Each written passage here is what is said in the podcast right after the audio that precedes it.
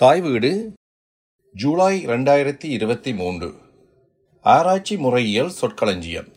ஆங்கில மூலம் பேராசிரியர் ஜெயதேவ உயங்கோட. தமிழில் கந்தையா சண்முகலிங்கம். சமூக விஞ்ஞானங்கள் மனித பண்பியல் சட்டம் ஆகிய புலமைத் துறைகளில் பின்பற்ற படிப்பினை தொடரும் மாணவர்களுக்கும் ஆய்வாளர்களுக்கும் பயன்படக்கூடிய நூல் writing research proposals theoretical and practical guide என்கின்ற ரெண்டாயிரத்தி பத்தில் வெளியான எஸ்எஸ்ஏ பதிப்பகத்தின் நூலாகும். இந்நூலின் ஆசிரியர் பேராசிரியர் ஜெயதேவ உயங்கொட ஆவர். நூலின் பின்னிணைப்பாக முக்கியமான கலைச்சொற்கள் சிலவற்றிற்கு விளக்கம் தரும் சொற்களஞ்சியத்தை கீவேர்ட்ஸ் என்ற தலைப்பில் நூலாசிரியர் தந்துள்ளார். அதன் தமிழ் மொழிபெயர்ப்பை கீழே தந்துள்ளோம். தமிழில் ஆராய்ச்சி முறையியல் சமூகவியல் மெய்யியல் ஆகிய துறைகளில் ஆர்வமுடையோரும் பொது வாசகர்களும் படித்து பயன்பெறக்கூடிய வகையில் இத்தமிழாக்கத்தை செய்துள்ளோம்.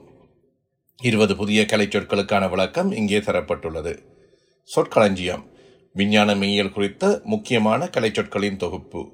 இவை இங்கே ஆங்கில அகரவரிசையில் தரப்பட்டுள்ளன. முதலாவது கிரிட்டிக்கல் ரியலிசம் விமர்சன ஜதார்த்தம் ஆயிரத்தி தொள்ளாயிரத்தி அறுபதுகளின் பின்னர் விஞ்ஞான மெய்யியல் துறையில் மேற்கிளம்பிய இந்த சிந்தனை போக்கு இயற்கை விஞ்ஞானங்களிலும் நேர்காட்சிவாத சமூக விஞ்ஞானங்களிலும் வழிபட்ட அனுபவவாதத்தை விமர்சன ஜதார்த்தம் விமர்சனத்திற்கு உட்படுத்தியது. சமூக விஞ்ஞானங்களில் விமர்சன ஜதார்த்த சிந்தனைக்கு அடியொழியவர்களில் ரோய் பாஸ்கர் என்பவர் ஒருவர். இவரின் பெற்றோர்களில் ஒருவர் வழியால் இவர் இந்தியர் என்ற அடையாளத்தை உடையவர். விமர்சன ஜதார்த்தம் பின்வரும் பிரதான கருத்துக்களை முன்மொழிகின்றது. ஆனால் மனித தன்னிலைக்கு ஹியூமன் சப்ஜெக்ட் அப்பால் சுதந்திரமான புற உலகின் இருப்பு உள்ளது. அவன்னா புற ஜதார்த்தத்தை அறிகை காக்னிஷன் வழி மனித மனத்தால் பெற முடிகின்றது. ஈன மனித தன்னிலை செயற்பாடு பிராக்சிஸ் மூலம் புறநிலை ஜதார்த்தத்தை மாற்றலாம். ஈயன்னா புறநிலை யதார்த்தத்தின் கட்டமைப்பு இயக்கம் போக்குகள் என்பனவற்றை ஆராய்வதே இயற்கை விஞ்ஞானங்களதும் சமூக விஞ்ஞானங்களதும் பணியாகும். ரோய் பாஸ்கரின் விமர்சன யதார்த்தத்திற்கு மார்க்சிய மெய்யியல் அடிப்படைகளுடன் தொடர்பு உள்ளது. ரெண்டு எம்பிரிசிசிசம் அனுபவவாதம்.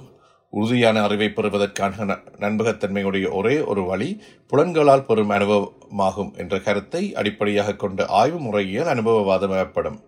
இம்முறையியல் புலன்கடந்த மெய்யியல் அல்லது அபௌதீகம் மெட்டாபிசிக்ஸ் என்பதை நிராகரித்து எழுச்சி பெற்றது. பதினாறாம் பதினேழாம் நூற்றாண்டில் உருவாக்கம் பெற்ற விஞ்ஞான மெய்யியலின்படி அறிவின் உற்பத்திக்கான வெளிதுடைய முறையியலாக அனுபவவாதத்தை இயற்கை விஞ்ஞானம் ஏற்றுக்கொண்டது. இயற்கை விஞ்ஞானங்களில் அறிவின் உற்பத்தி இம்முறையியலின்படி நடைபெற்றது. மூன்று எபிஸ்டமாலஜி அறிவாராய்ச்சி இயல் மனித அறிவின் இயல்பு அதன் சாத்தியப்பாடுகளும் மட்டுப்பாடுகளும் என்பன குறித்து ஆராயும் மெய்யியல் பிரிவு அறிவாராய்ச்சி இயல் எனப்படும். இச்சொல்லின் நேரடி பொருள் அறிவு கோட்பாடு என்பதாகும். மேற்கு நாட்டு மெய்யியலில் பத்தொன்பதாம் நூற்றாண்டு முதல் அறிவாராய்ச்சியியல் முதன்மையான இடத்தை பெற்றுள்ளது. நான்கு எத்னோமெத்தடாலஜி இனவியல் முறையியல். இம்முறையியல் பள்ளி சமூகவியல் துறை சார்ந்தது. ஹரோல் ஹாப்பிங்கல் என்பவரால் தோற்றுவிக்கப்பட்டது. ரால்காட் பாசன்ஸ் எனும் சமூகவியலாளர் பிரதித்துவப்படுத்திய மைய நீரோட்ட அமெரிக்க சமூகவியலுக்கு மாற்றாக இம்முறையியல் முன்னிறுத்தப்பட்டது. எத்னோ மெத்தடாலஜி என்ற சொல்லின் நேரடி பொருள் மக்களின் முறைகளை கற்றறிதல். The study of the methods of the people என்பதாகும். மனிதரின் அன்றாட வாழ்வின் சாதாரண உலகியல் விடயங்களையும் பொது புத்தியின் பார்ப்பட்டவற்றையும் பொருள் கொள்வதையும் புரிந்து கொள்வதையும் இம்முறையில் நோக்கமாக கொண்டுள்ளது. தோற்றப்பாட்டியல் முறையியலினால் இனவியல் முறையில் சிந்தனை தூண்டுதல் பெற்றது. இது மக்களின் சொந்த கோட்பாடுகள் வகைமைகள் எண்ணக்கருக்கள் நடைமுறைகள் அறிகை வரை சட்டங்கள் காக்னிட்டிவ் ஃப்ரேம்வொர்க்ஸ் என்ற கருவிகளின் ஊடாக அறிவை பெறுவதை இலக்காக கொண்டுள்ளது. சமூகம் பற்றி ஆராயும் ஆய்வாளர் குறித்த ஒரு சமூகத்திற்கு வெளியே இருப்பவர். அவரால் அச்சமூகத்தின் மனிதரின் நடவடிக்கைகள் பற்றிய பொருள் விளக்கம் செய்தல் ஏற்புடையது அன்று என இனவியல் முறையியல் நிராகரிக்கின்றது. ஐந்து ஃபோல்சிஃபிகேஷன் பொய்ப்பித்தல். கால்பப்பரால் விஞ்ஞானத்தின் மெய்யியல் துறைக்கு இவ்வண்ணக்கரு அறிமுகம் செய்யப்பட்டது. விஞ்ஞான கோட்பாடு அல்லது கருதுகோள் ஒன்றின் வெளிதுடைமை அதனை சான்றுகள் ஒன்று உறுதி செய்வதால் அஃபமேஷன் நிறுவப்படுவதில்லை. சான்றுகள் மூலம் அது பொய்ப்பிக்கப்பட்டு நிராகரிக்கப்படுவதை எதிர்த்து நிற்கும் வலுவை அதனை நினைத்து நிற்கச் செய்கிறது என்பதனை பிரதான வாதமாக போப்பரின் இவ்வண்ணக்கர் முன்வைத்தது. விஞ்ஞானத்திற்கும் விஞ்ஞானம் இல்லாத அபௌதிகத்திற்கும் இடையிலான எல்லைக்கோட்டை தீர்மானிப்பதற்கு உதவும் அளவுகோல் ஒரு கோட்பாடு பொய்ப்பிக்கப்படக்கூடியதாயிருத்தல் ஃபால்சிபிலிபிலிட்டி ஆஃப் அ தியோரி என்பதாகும். கோட்பாட்டை பரீட்சித்தலும் உறுதிப்படுத்தலும் அல்லவென்றும் போப்பர் கூறினார். அவர் தொகுத்தறி முறையையும் அவதானித்தல் எனும் விதியையும் நிராகரிப்பதன் மூலம் அனுபவவாத முறை- மரபில் ஒரு முக்கிய திருப்பத்தை ஏற்படுத்தினார். ஆறு ஹெர்மனாட்டிக்ஸ் பொருள்கோடலியல் அல்லது பொருள்கோளியல் இது பத்தொன்பதாம் நூற்றாண்டில் ஐரோப்பாவில் தோன்றிய பின்னே நேர்காட்சிவாத மெய்யியலின் பின்புலத்தில் தோன்றிய முறையியலாகும். இருபதாம் நூற்றாண்டில் செல்வாக்குள்ள கோட்பாடாக இது வளர்ச்சி பெற்றுள்ளது. ஹெம்னோயிட்டிக்ஸ் எனும் சொல்லின் நேரடி பொருள் விளக்கி உரைத்தல் விஞ்ஞானம் என்பதாகும். கிறிஸ்தவ மதம் ஜூத மதம் ஆகிய இரண்டினதும் சமய பண்புகளை விளக்கி உரைத்து பொருள் கொள்வதாக பொருள் கோடலியல் இருந்து வந்தது. பத்தொன்பதாம் நூற்றாண்டில் ஐரோப்பாவில் சமூக விஞ்ஞான ஆய்வுகளில் இயற்கை விஞ்ஞானத்தின் விஞ்ஞான முறையை சயின்டிபிக் மெதட் புகுத்துதல் தொடர்பான பெரு விவாதம் ஒன்று நடைபெற்றது. அவ்விவாதத்தின் பின்னணியில் டில்தே பொருள் கோடலியலை நேர்காட்சிவாதத்திற்கு மாற்றான முறையாக முன்வைத்தார். மனித அனுபவத்தின் அகப்பரிமாணங்களை விளக்கி உரைப்பதற்கு இக்கோட்பாடு உதவுவதாக அமைந்தது. டில்தேவுக்கு பின்னர் Hans Georg Gadamer Martin Heidegger Paul Ricoeur என்போர் பொருள்கோடலியலை மேலும் வளர்ப்பதற்கு பங்களிப்பு நல்கினர். ஹடமர் ஹிட்கரின் மெய்யியலால் கவரப்பட்டவராய் இருப்பு பீங் உள்ளதன் இயல் ஆண்டாலஜி ஆகியன சார்ந்த விடயங்களையும் பொருள்கோடலியல் இணைத்துக் கொண்டார். இதனால் டில்தேயின் நோக்கில் முறையலாக மட்டும் நோக்கப்பட்ட பொருள்கோடலியல் புதிய பரிமாணத்தை பெற்றது. ஏழு. ஹைப்போதீசிஸ் கருதுகோள்.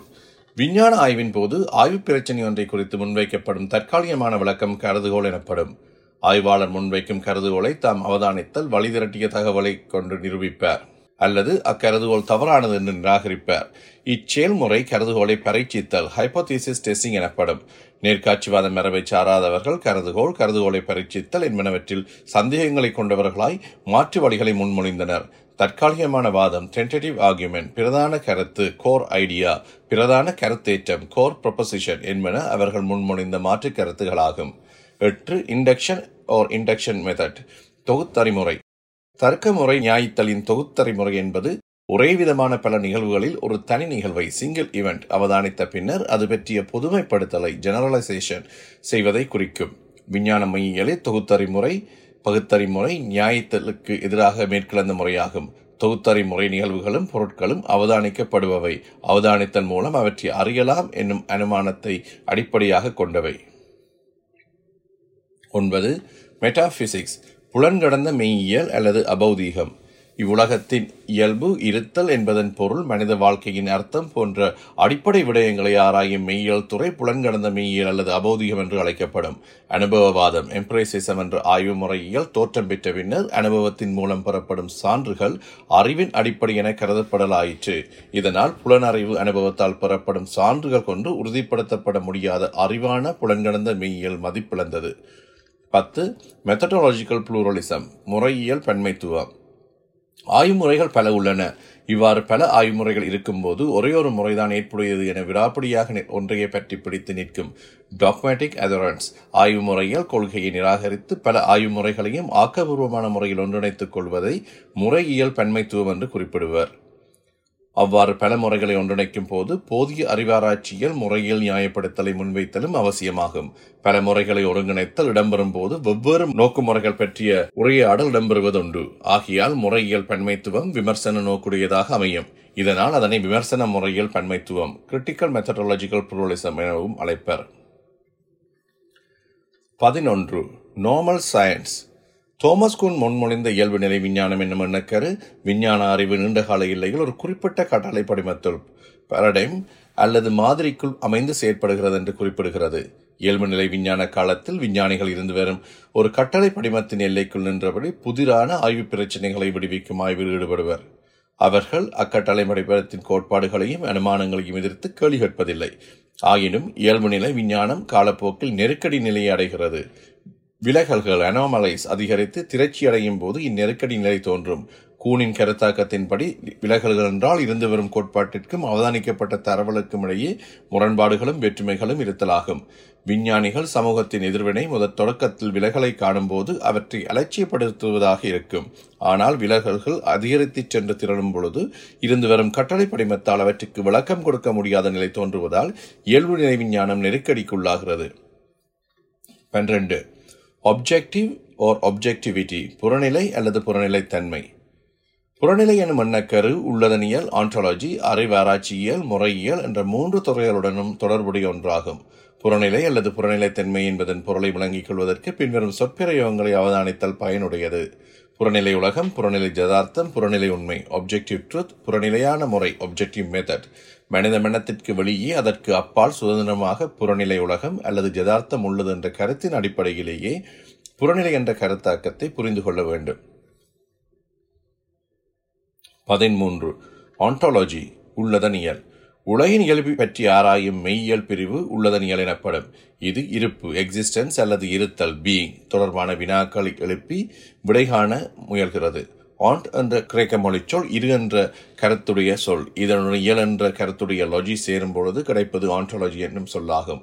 உள்ளதனியல் வினாக்கள் ஆண்டாலஜிக்கல் கொஸ்டின்ஸ் எனும்போது உலகின் இருப்பு பீயிங் இந்த வேர்ல்ட் பற்றிய வினாக்கள் என்று பொருள் உணர்த்தப்படுகிறது. பார்ட்டிசிபென்ட் அப்சர்வேஷன் பங்கேற்பு அவதானம். பண்பியல் ஆய்வு குவாலிட்டேட்டிவ் ரிசர்ச் முறையில் பங்கேற்பு அவதானம் என்பது ஒரு உபாயமாகும். சமூக செயலிகளின் சோஷியல் ஆக்டர்ஸ் நோக்கு நிலையில் நின்று சமூக செயல்முறையின் அகநிலை பரிமாணங்களை புரிந்து கொள்வதற்கு பங்கேற்பு அவதானம் எனும் முறை உதவுகிறது. இந்த உபாயத்தை கையாளும் ஆய்வாளர் புரிந்துணர்வு புரிதலை எம்பெட்டிக் அண்டர்ஸ்டாண்டிங் நோக்கமாக கொண்டு செயற்படுவார். ஆய்வாளர் குறித்த ஒரு சமூகத்தில் நீண்ட காலம் தங்கியிருந்து அம்மக்களோடு பழகி அவர்களுள் ஒருவராகவே வாழ்ந்து அவர்களது நோக்குநிலை நின்று அம்மக்களது சமூக உலகை சோஷியல் வேர்ட் விளங்கி புரிந்து கொள்வதனையே பங்கேற்பு அவதானம் என்பர். மக்களோடு ஒருவராக வாழ்தல் என்பது தற்காலிகமானது. வாழ்நாள் முழுவதும் என்ற பொருள் உடையதன்று. நேர்முகம் காணல் என்ற முறையின் மட்டுப்பாடுகளை நீக்குவதற்கு சமூகவியலாளர்களும் மாநிலவியலாளர்களும் பங்கேற்பு அவதானம் என்ற முறையை கையாண்டனர். நேர்முக உரையாடல் ஒத்தி சமூக செயலியின் உலகில் இருப்பனவற்றை தொடர்ச்சியாக அவதானிப்பதற்கு உதவுவதில்லை. பங்கேற்பு அவதானம் அக உலகத்தை செயல்களின் பார்வையில் தொடர்ச்சியாக உற்று நோக்குவதற்கு உதவுகின்றது. ஃபெனாமினாலஜி தோற்றப்பாட்டியல். ஐரோப்பாவில் குறிப்பாக ஜெர்மனி தேசத்தில் தோன்றிய சிந்தனை பள்ளியாக தோற்றப்பாட்டியல் விளங்குகிறது. இம்மெய்யியல் பள்ளியை தோற்றுவித்தவர் எட்மன் ஹாஸ்வரல் ஆவர். தோற்றப்பாட்டிகள் நேர்காட்சிவாதத்தின் பாசிட்டிவிசம் மறுப்புறையாக எழுச்சி பெற்றது. உலகம் மனிதரின் உணர்வு நிலையில் கான்ஷியஸ்னஸ் எவ்வாறு தோன்றுகிறதோ அதன்படி ஆய்வு செய்தலை தோற்றப்பாட்டிகளின் நோக்கமாகும். அது மனித மனத்தின் முனைப்புடைய வகைபாகத்தை active role of the human mind வலியுறுத்துவது. இதன் பொருள் சமூக உலகத்தினை புரிந்து கொள்வதில் உணர்வு நிலைக்கு முக்கியத்துவம் அளித்தல் வேண்டும் என்பதாகும்.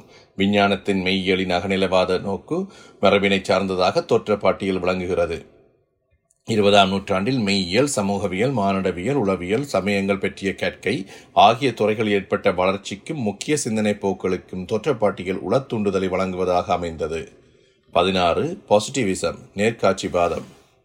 ஐரோப்பாவில் பதினெட்டாம் நூற்றாண்டில் நேர்காட்சிவாதம் சமூக விஞ்ஞான ஆய்வு முறையாக வளர்ச்சி பெற்றது. இவ்வாய்வு முறை இயற்கை விஞ்ஞானங்களில் பிரயோகிக்கப்பட்ட அனுபவவாத முறையை சமூக விஞ்ஞான ஆய்வுகளுக்கும் பிரயோகிப்பதை முனைப்புடன் செயற்படுத்தியது.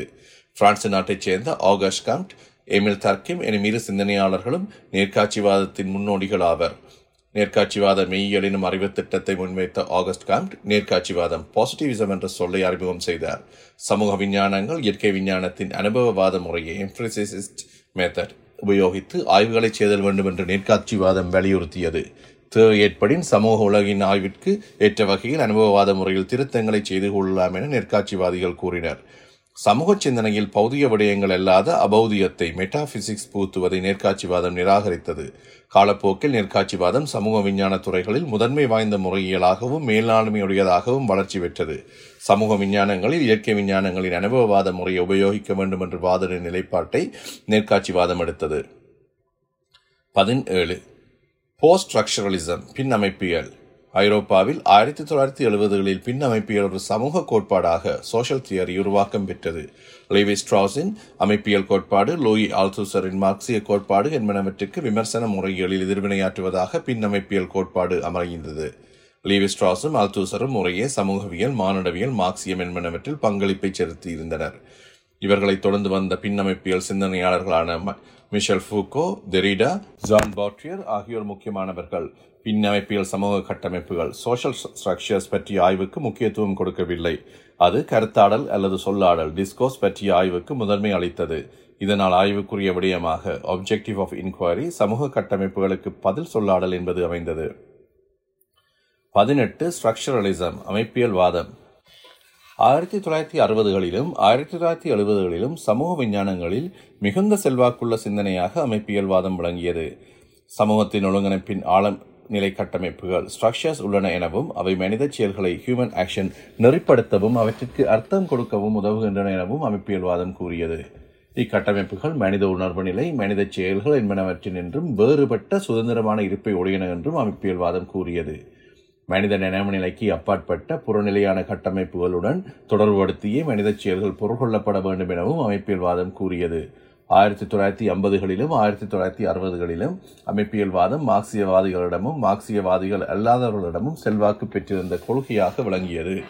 சமூக செயல்முறைகளில் மனித செயலி ஹியூமன் ஏஜென்சி மனித அகநிலை என்பனவற்றை முக்கியத்துவப்படுத்திய நோக்குமுறைகள் அமைப்பியல்வாதத்திற்கு அறைகூவல் விடுப்பனவாய் அமைந்தன.